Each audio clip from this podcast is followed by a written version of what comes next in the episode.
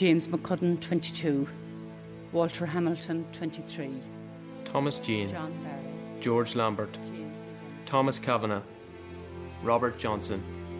Bernard Diamond. It's the highest war honour of James the British Empire and the Commonwealth of Nations. Since 1881, it has been awarded to service personnel for extraordinary valour and devotion to duty while facing hostile force. There are 32 counties in Ireland, and every county bar one boasts winners of the Victoria Cross. First soldier to win a VC in the First World War was Maurice Dease from County Westmeath.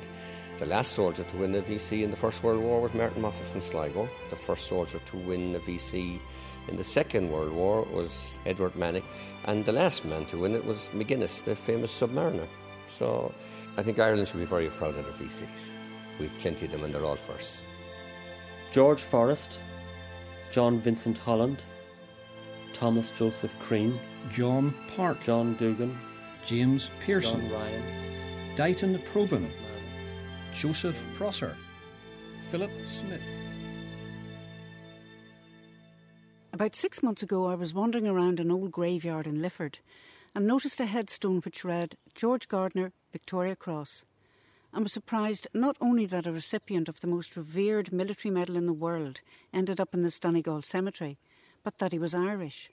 So that got me thinking were there any more Irishmen who'd won this medal? And the result of just a little digging brought the extraordinary but forgotten story of over 200 brave souls, all of them Irish, to light.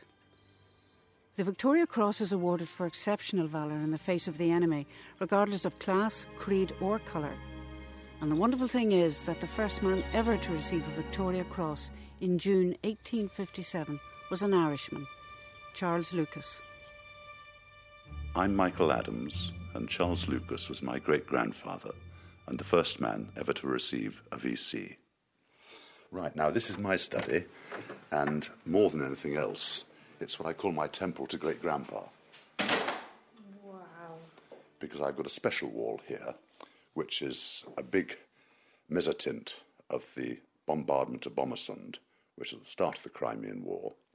And underneath is a photograph of great grandpa in all his finery as a rear admiral when he was retiring, with his various medals on his chest, obviously, and obviously with the VC, the Royal Humane Society medal, which he got for jumping into shark infested waters, I gather, to pull an ordinary seaman out, even when he was quite a senior officer. So he made a habit of being a bit bonkers. Great grandpa was born at a place called Castle Shane, which I think is in County Monaghan and he joined the Navy as a midshipman his very early teens. And when he was late teens, he joined a ship called the HMS Hecla, and they had to besiege the fort at Bomarsund, which was being held by the Russians. At that point, the Russians were firing their reverse cannonades, and a large fizzy bomb landed on the deck of the Hecla, and everyone else very sensibly flung themselves flat except great grandpa, who then picked up this fizzy bomb and hurled it overboard. And as it was going overboard, it blew up in a million pieces. But the ship and the crew were all saved. I mean, my reaction would have been to give a shriek and run to the back of the boat. But this is why there are not too many VCs, I suppose. Great grandpa was a man who looked around and saw the problem and saw the risk and was prepared to take the ultimate sacrifice which is why I think he was such a remarkable man. But he didn't think it was remarkable. He thought it was what you did. But it's not just his great grandfather's courage that makes Michael smile. I think that it's best explained that someone who could have committed such an extraordinary act of gallantry thought of it as so ordinary that coming back home to Tunbridge Wells from his club in London one evening, and he'd been on duty, so he had to have his medals with him. But he left them on the train. So we lost the medals. They were never found.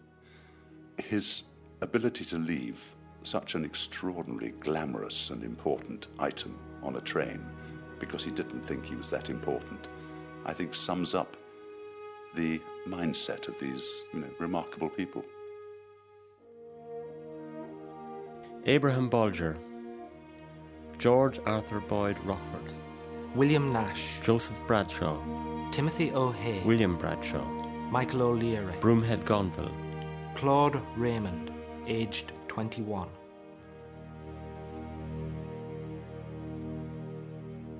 Luke O'Connor also received a Victoria Cross from Queen Victoria during that first ceremony in 1857.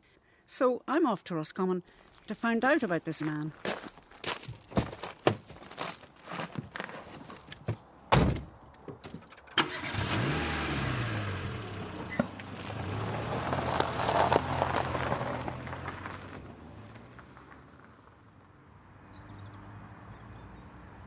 Well, I've arrived in Boyle where I'm meeting local historian Danny Tiernan, who's going to take me around the places where Luke O'Connor grew up. And we're starting off, appropriately enough, at the old military barracks.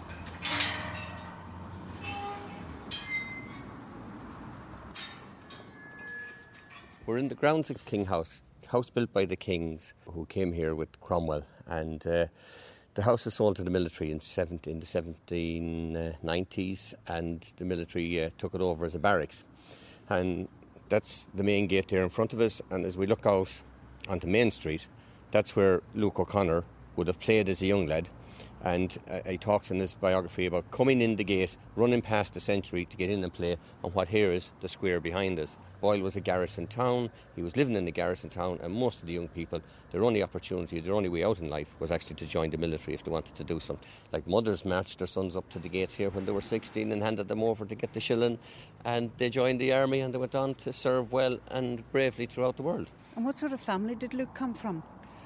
Uh, Luke came from a farming background. There was a large family, I believe, and they went to Canada. His father died on the boat on the way over, and his mother and brother died when he got there. And he was returned to Boyle to live with an uncle who had a hotel here in town. His uncle sent him to London to be with another uncle who uh, had served in the military as a surgeon. And Luke joined the Fusiliers a couple of months later. So when he joined the army, he would have been a private. He would have joined as a private and he would have learned his skills from other privates in the army. And he tells the story of being left into the billet with an elderly private called Tom Jones, who taught him all his skills and all his rifle marksmanship and everything he needed to know how to keep his uniform clean, how to polish his buttons, how to blanco his belt as they did in those days. He was so good and so skilled that the uh, adjutant of the regiment called him out and got him to demonstrate to other soldiers. Thus, he became a lance corporal within a year and went on to become a corporal within a year of that again. So within two years, he was a full corporal. Within a year of that again, he was a lance sergeant. And within 12 months, he was a sergeant. Luke was given the job of being colour sergeant at the Alma. The, the lieutenant that was carrying the colours was shot. Luke took charge, picked up the colours, and kept going, even though himself he had been wounded and, and hit in the chest and had two broken ribs. Later on in the afternoon, he was shot in the hip again was severely wounded and had to be sent back to um, what we now call Istanbul, to um, Florence Nightingale in, in Scutari. So really, he, yes, he, Florence Nightingale nursed him.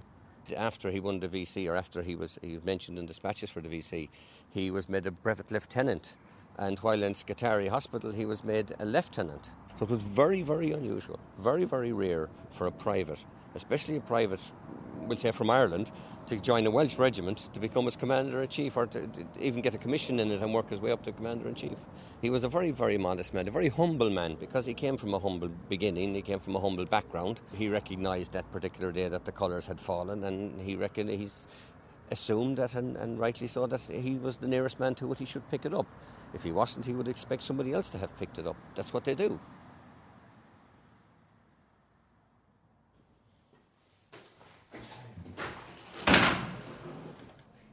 So where are we now? We're in Elphin Church, where Luke O'Connor donated money to have a baptismal font. It's up on the left hand side of the altar if we, we go up and have a look at it. Yes. Well, there you can see a gift of Major General Luke O'Connor VC. He still had, I suppose, a, an aching for his own homeland and his own town.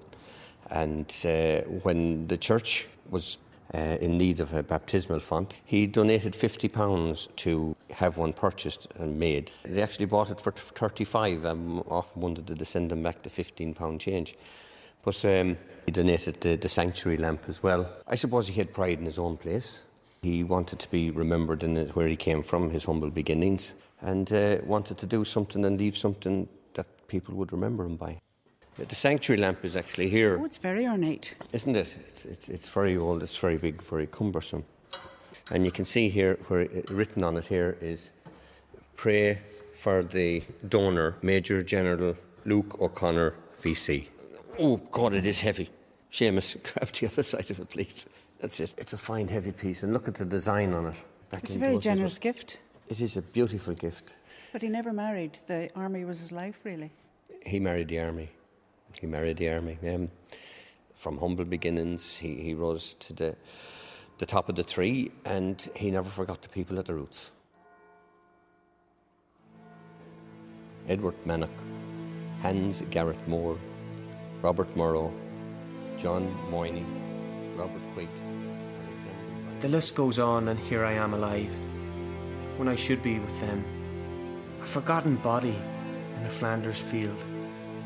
Yet here I am. Henry Hartigan, Frederick Maurice Watson Harvey, Robert Hawthorne, Samuel Hill.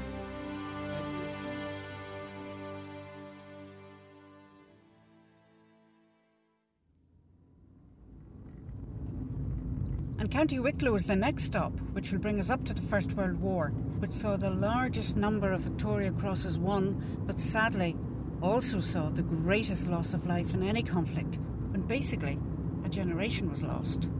And one of these was Clement Robertson from Delgany. Captain Robertson still led his tanks on foot, facing, besides the shells, intense close range machine gun and rifle fire. He must have known that to go forward on foot meant certain death. And that was part of a report describing the actions of Clement Robertson walking to his certain death in Belgium in October 1917.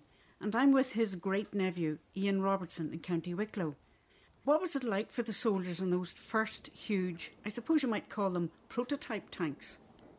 They were horrendous machines that go three miles an hour, an iron monster with a huge Perkins six cylinder engine sitting in the middle of it, with the exhaust going straight up through the middle, carbon monoxide, awful heat, very little vision, very small, you could hardly see out, and just machine guns on both sides. It was designed to be a mobile machine gun platform, really.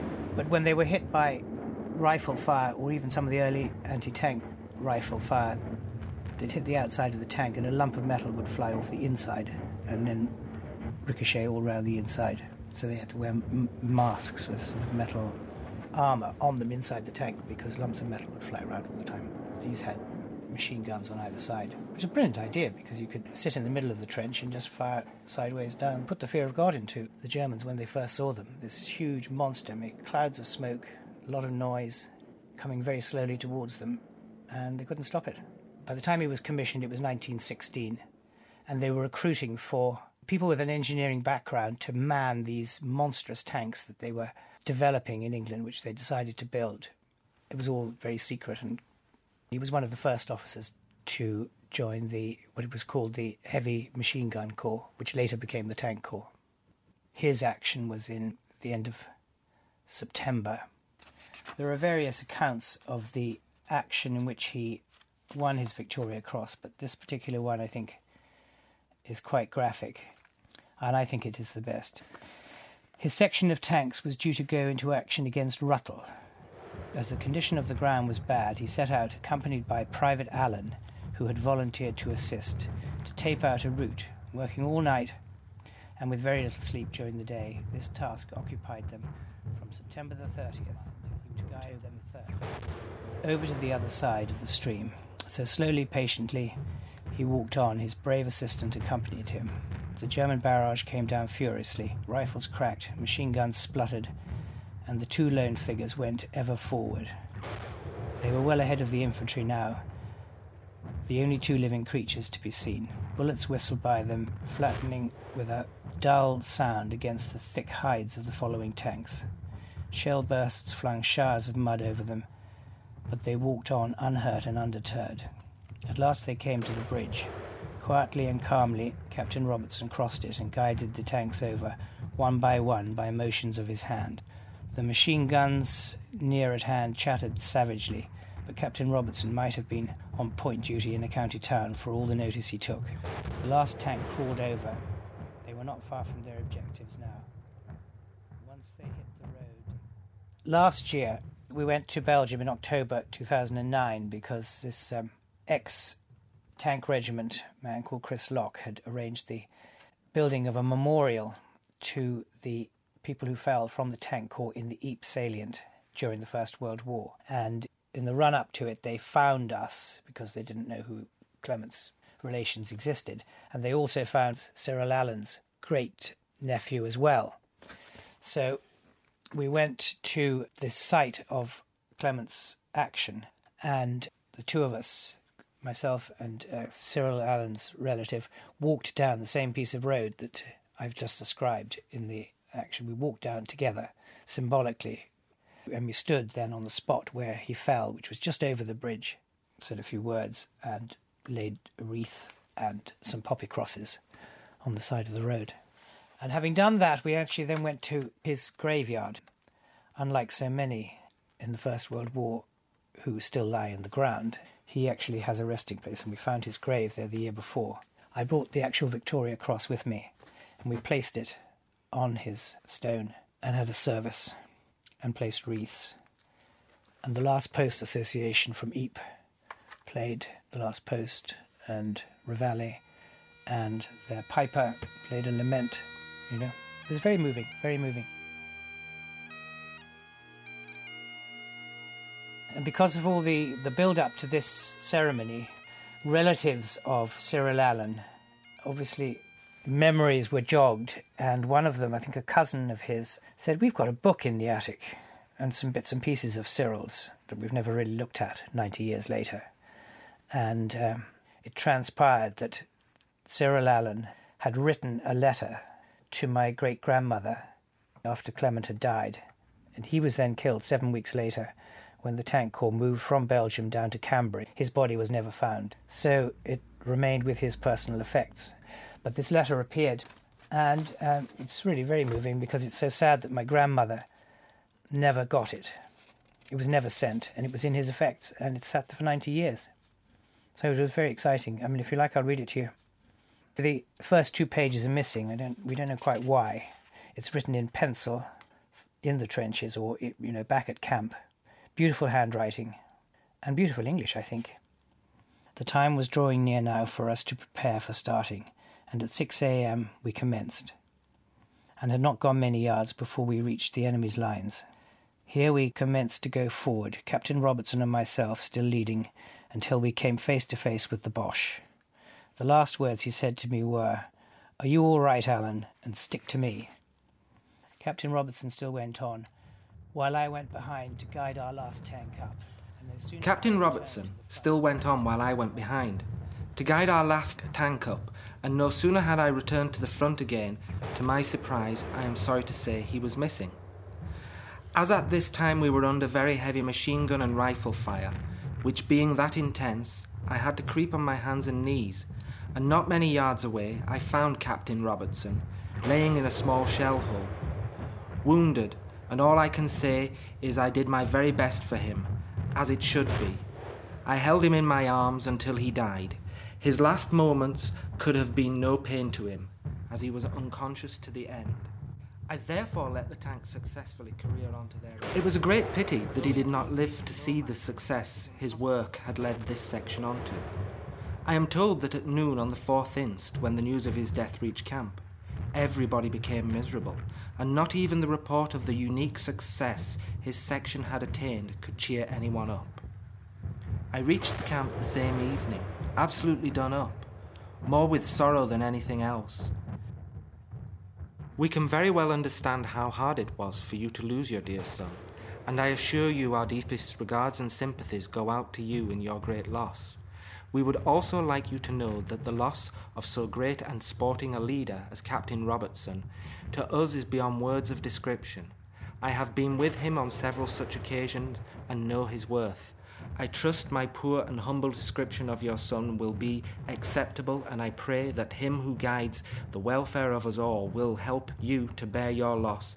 Again, offering the deepest regards and sympathies of myself and my comrades. I am, madam, yours obediently, Gunner C.S. Allen, 3 Company Tank Corps. He puts a rather touching PS on the end of it, and he says, P.S. I hope it will not be too much in my asking of you for a gift of a photograph of Captain Robertson for my own keep. C.S. Allen. Terrible, isn't it? That's his Victoria Cross. That's his actual Victoria Cross. These other ones are um, they're replicas. The Victoria Cross is quite valuable now, and his is in uh, Clement's is in particularly good condition because it has been handled so little over the ninety years. It's sat in a frame, and I think probably I was the first person to take it out when I went to Belgium the first time. But I suppose it's because the legend of the Victoria Cross you expect something bigger. But it is small, it is discreet, it's a dark brown on a maroon ribbon. Maroon ribbon, yes. Queen Victoria wanted it to be of no real value as such, and it's not shiny and it's not um, pretentious in any way. It's just the Victoria Cross. Dennis Dynon, John English, John Farrell, Richard Fitzgerald, James Byrne, Hugh Henry Gough, John Byrne, Edward Holland, Thomas Byrne, William House, John Caffrey, Martin Doyle, Patrick Carlin. The names of many World War I battles are well known for their terrible attrition rate. Passchendaele, Ypres, Gallipoli, and of course the Battle of the Somme, which is commemorated at the Somme Heritage Centre in Northern Ireland, where there's even a mock up of the trenches. And it was in that pretty eerie place that Neil Wilson told me about the four VCs won by four Irishmen during the first two days of that battle, the 1st and 2nd of July 1916. And here's a couple of those stories of extraordinary courage. Out of the four winners, three Victoria Crosses were given out posthumously, and the first VC to be given out posthumously was given to Private William Frederick McFadzean of the 14th Battalion of the Royal Irish Rifles. He was a Mills bomber, and his job was to bring up hand grenades into the front line. He had made his first trip up successfully, distributed the grenades amongst the battalions waiting to go over on the first wave. On his second trip up, he heard the igniter caps of the Mills bombs pop, which means the pins have come out of these bombs and the bombs are therefore live. So he had four seconds to make his decision as to what he was going to do. He was in a packed trench filled with hundreds of men. So what he did was threw himself on top of the boxer grenades hugged them tight to his chest. They exploded beneath him. He was killed instantly, but he did save the lives of every man in that trench.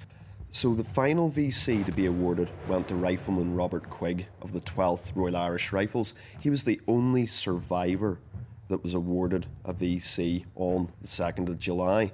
Robert was informed that his commanding officer, Lieutenant McNaughton, was lying severely wounded somewhere in a shell hole in no man's land. Now, before the war, Robert Quigg had worked for the McNaughton family on their family estate, and he felt great personal loyalty towards Lieutenant McNaughton because of the pre war connection and as his batman that he was serving in that capacity at the time. Now, Robert made his way out into no man's land the area was still being heavily shelled by the enemy. He actually went out into no man's land that day seven times. So after several hours, he retired to the trench, absolutely physically exhausted. Sadly, he was unable to find Lieutenant McNaughton's body, Sir Robert Quigg was later on presented with his VC by King George V, and there's a great story that accompanies that. When he was being awarded the Victoria Cross and the King was pinning it to his chest, the King remarked, you're a very brave man, Private Quigg. To which Robert Quigg swiftly replied, Och, sure, you're a brave wee man yourself, King.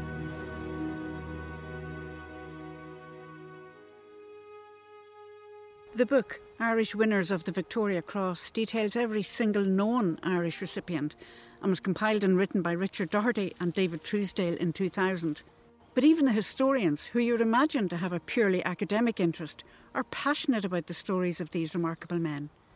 For me, the most compelling story of the Victoria Cross is that of Lieutenant Commander Eugene Esmonde uh, from County Tipperary, who was killed leading his swordfish squadron against the uh, German ships, the, the Scharnhorst, the Gneisenau, and the Prinz Eugen in the Channel Dash on the 12th of February 1942. Esmonde was a, a very, very interesting character. He was born in 1909 in Yorkshire, where his father happened to be working as a doctor. Came back to live in Tipperary later that year. He had a great uncle who had the Victoria Cross from the Crimean War, became the first Catholic to be Deputy Inspector General of the Royal Irish Constabulary. He had a, another ancestor a little bit further back who was hanged for his part in the 1798 rebellion. And his father was a member of John Redmond's Irish Party at Westminster. Really, one of those people who had a very, very deep sense of duty. He also had a very strong religious faith.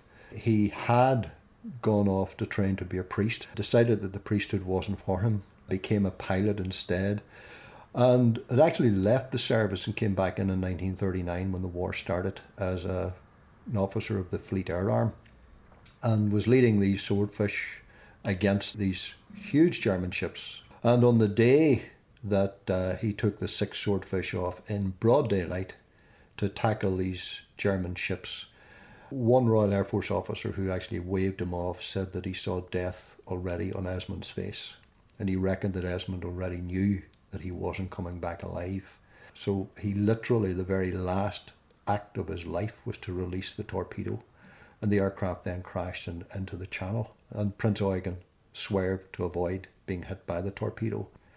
And literally within weeks, the London Gazette carried the announcement of the award of the Victoria Cross to him as a posthumous award.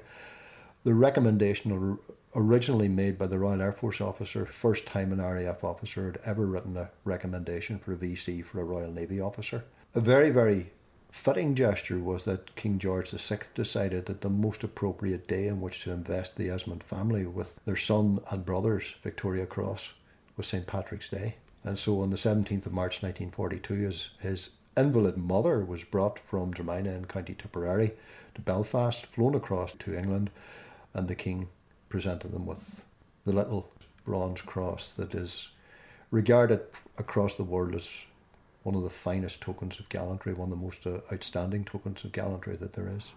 The Victoria Cross is Britain's highest award for gallantry.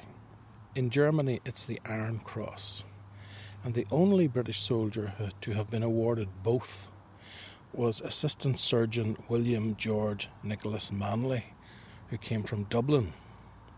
His Victoria Cross was awarded for his actions during the Maori War in New Zealand in 1864. Uh, normally, uh, surgeons look after the wounded when they're brought in, but in this case, Manley had actually gone out onto the battlefield to bring injured men back to the field hospital. The Iron Cross uh, was awarded during the Franco Prussian War of 1870 1871 when Manley was serving with the British Ambulance Corps and treated wounded from both sides. As a result of this, the Germans awarded him the Prussian Iron Cross Second Class, along with the Bavarian Order of Merit and the Geneva Cross. Manley was also the holder of the Knight of the Order of St. John of Jerusalem.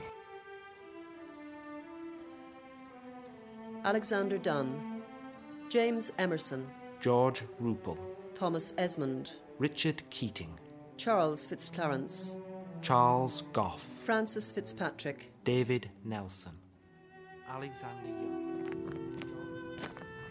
Leading seaman James Magennis from Belfast was the last Irishman to win a VC, and that was for his action in the Johore Straits in 1945. But when he came home, he was shunned by both sides of the community there. However, that didn't happen only in Northern Ireland. James Duffy from Donegal was awarded the Victoria Cross for his actions in Palestine in 1917. But when he came home, he was ostracised by just about everyone. He was spat on, vilified, kidnapped for three days, yes, kidnapped, and his children had a particularly difficult time at school, as it was made clear to them that their father had betrayed Ireland. So life was really hard for the Duffy family post war. His daughter Nellie O'Donnell has remained in Donegal, but she is still very angry about the effect her father's military career had on her life.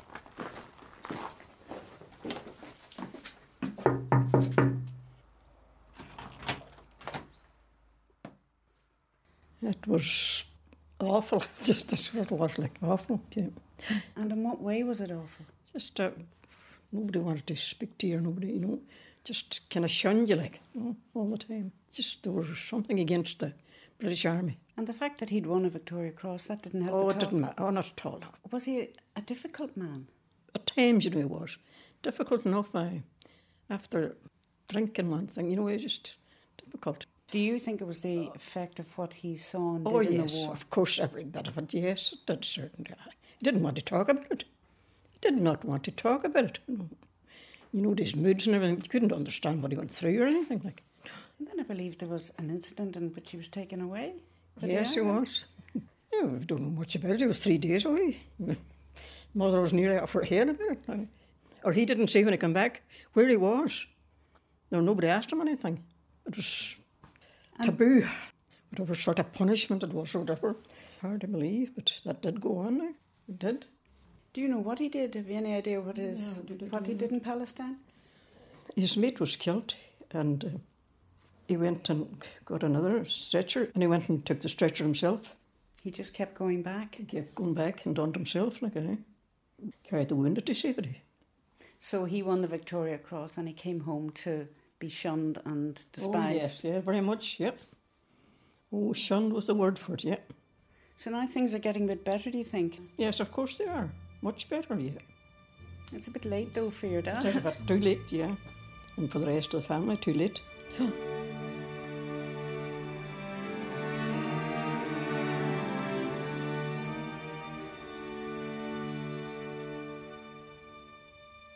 But why was there such a feeling of antipathy towards Duffy and men like him in Donegal, given that returning soldiers in other parts of Ireland were given a hero's welcome?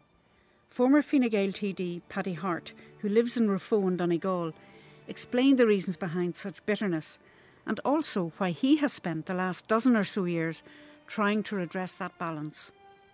the 1916 rising, wrong footed, lots of Irish, young Irishmen who were wearing khaki uniforms and fighting for the freedom of small nations and, and as they believed, for, for um, home rule. Maybe wrong to blame the rising, more to blame the execution of the leaders. But I want to emphasise here it wasn't the British government, it was the British generals who did the, the shooting of the leaders of 1916. They turned the entire country against them. And that would have almost uh, explained the change in attitude of the, the aftermath of the First World War. And that's the kind of Ireland that the soldiers came home to. Families been ashamed to talk about losing a brother or a son or a husband or a father. And that was all wrong. In 1996, uh, my wife, Rosaline, uh, we were watching, I think, something on television about the First World War. And she said, Well, maybe before you leave politics, we should go to the war graves. And I thought it was a good idea. So for three or four days in September 96, I had a crash course on my uh, visit to the First World War. And I had a conscience about looking at names that I realised are very Irish and very Catholic. And now I was the longest serving member in the Dáil. And in those 30, then 35 years, I had never heard this being spoken of. And, and I wasn't very proud of that. So after the third day, David Stacey, who was my guide from the Commonwealth War Graves, said, Mr. Harte, you'll be back. And I said, Yes, David, I'll be back. So I spoke with a friend and, and we talked about getting uh, 50 people at random, as long as we came from north, west, east, and south, uh, and they did. And so on a Sunday evening, on the 9th of November 1996, poppies were being worn by a number of people at Dublin Airport. Some looking and wondering what the hell are they doing here, and the others very proud to wear it. So I found myself wearing a, a poppy simply because I thought it was the right thing to do. But before the evening was out, there were people asking me for for poppies. So, do you think there might have been a will, but maybe not the courage for some time for people to maybe acknowledge the fact that there were Irishmen who did fight on the side of the British? We've come a long way. When I first talked about the First World War, uh, my good friends were saying, stay away from that. There's no votes in this. I would like to think that the decision I took to remember the dead of the First World War was more important to me than a Dáil seat. I feel proud to say that. I knew that somebody has to stand up and say this is wrong. And I'm grateful that God gave me the courage to do it.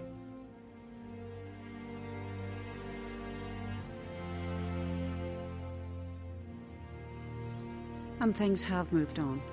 Last year, a headstone was unveiled during Remembrance Week in Dublin's Glasnevin Cemetery to a homeless Dubliner called Martin Carr, who died in 1916 fighting in the British Army.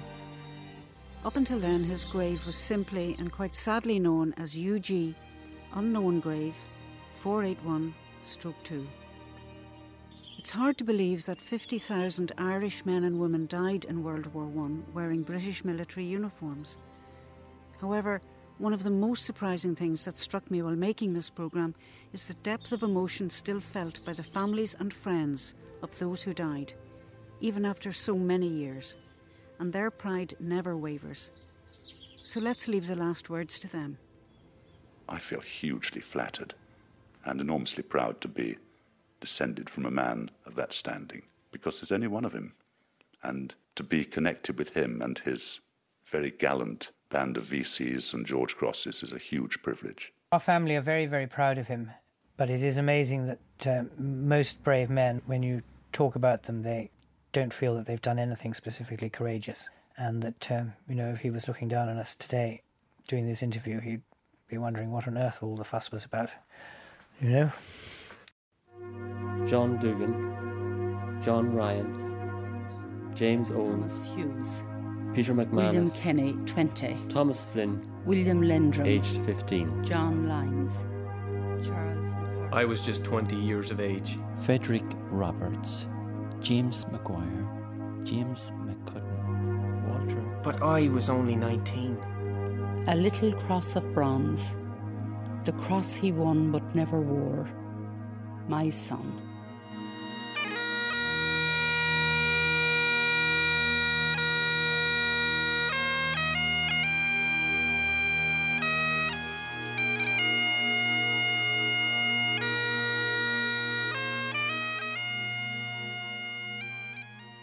George White, James Henry Reynolds, Richard Ridgeway, Patrick Carlin, Robert Rogers, Adrian Carton de Wiart, John Sinton, William Coffey, Thomas Duffy, William Dowling, Owen Lloyd, Hugh Colvin, John Lucas, Cornelius Coughlan, Valentine McMaster, John Connolly, Ignatius Masterson, Dennis Dempsey, Frederick Maude, John Doohan, John Dwan,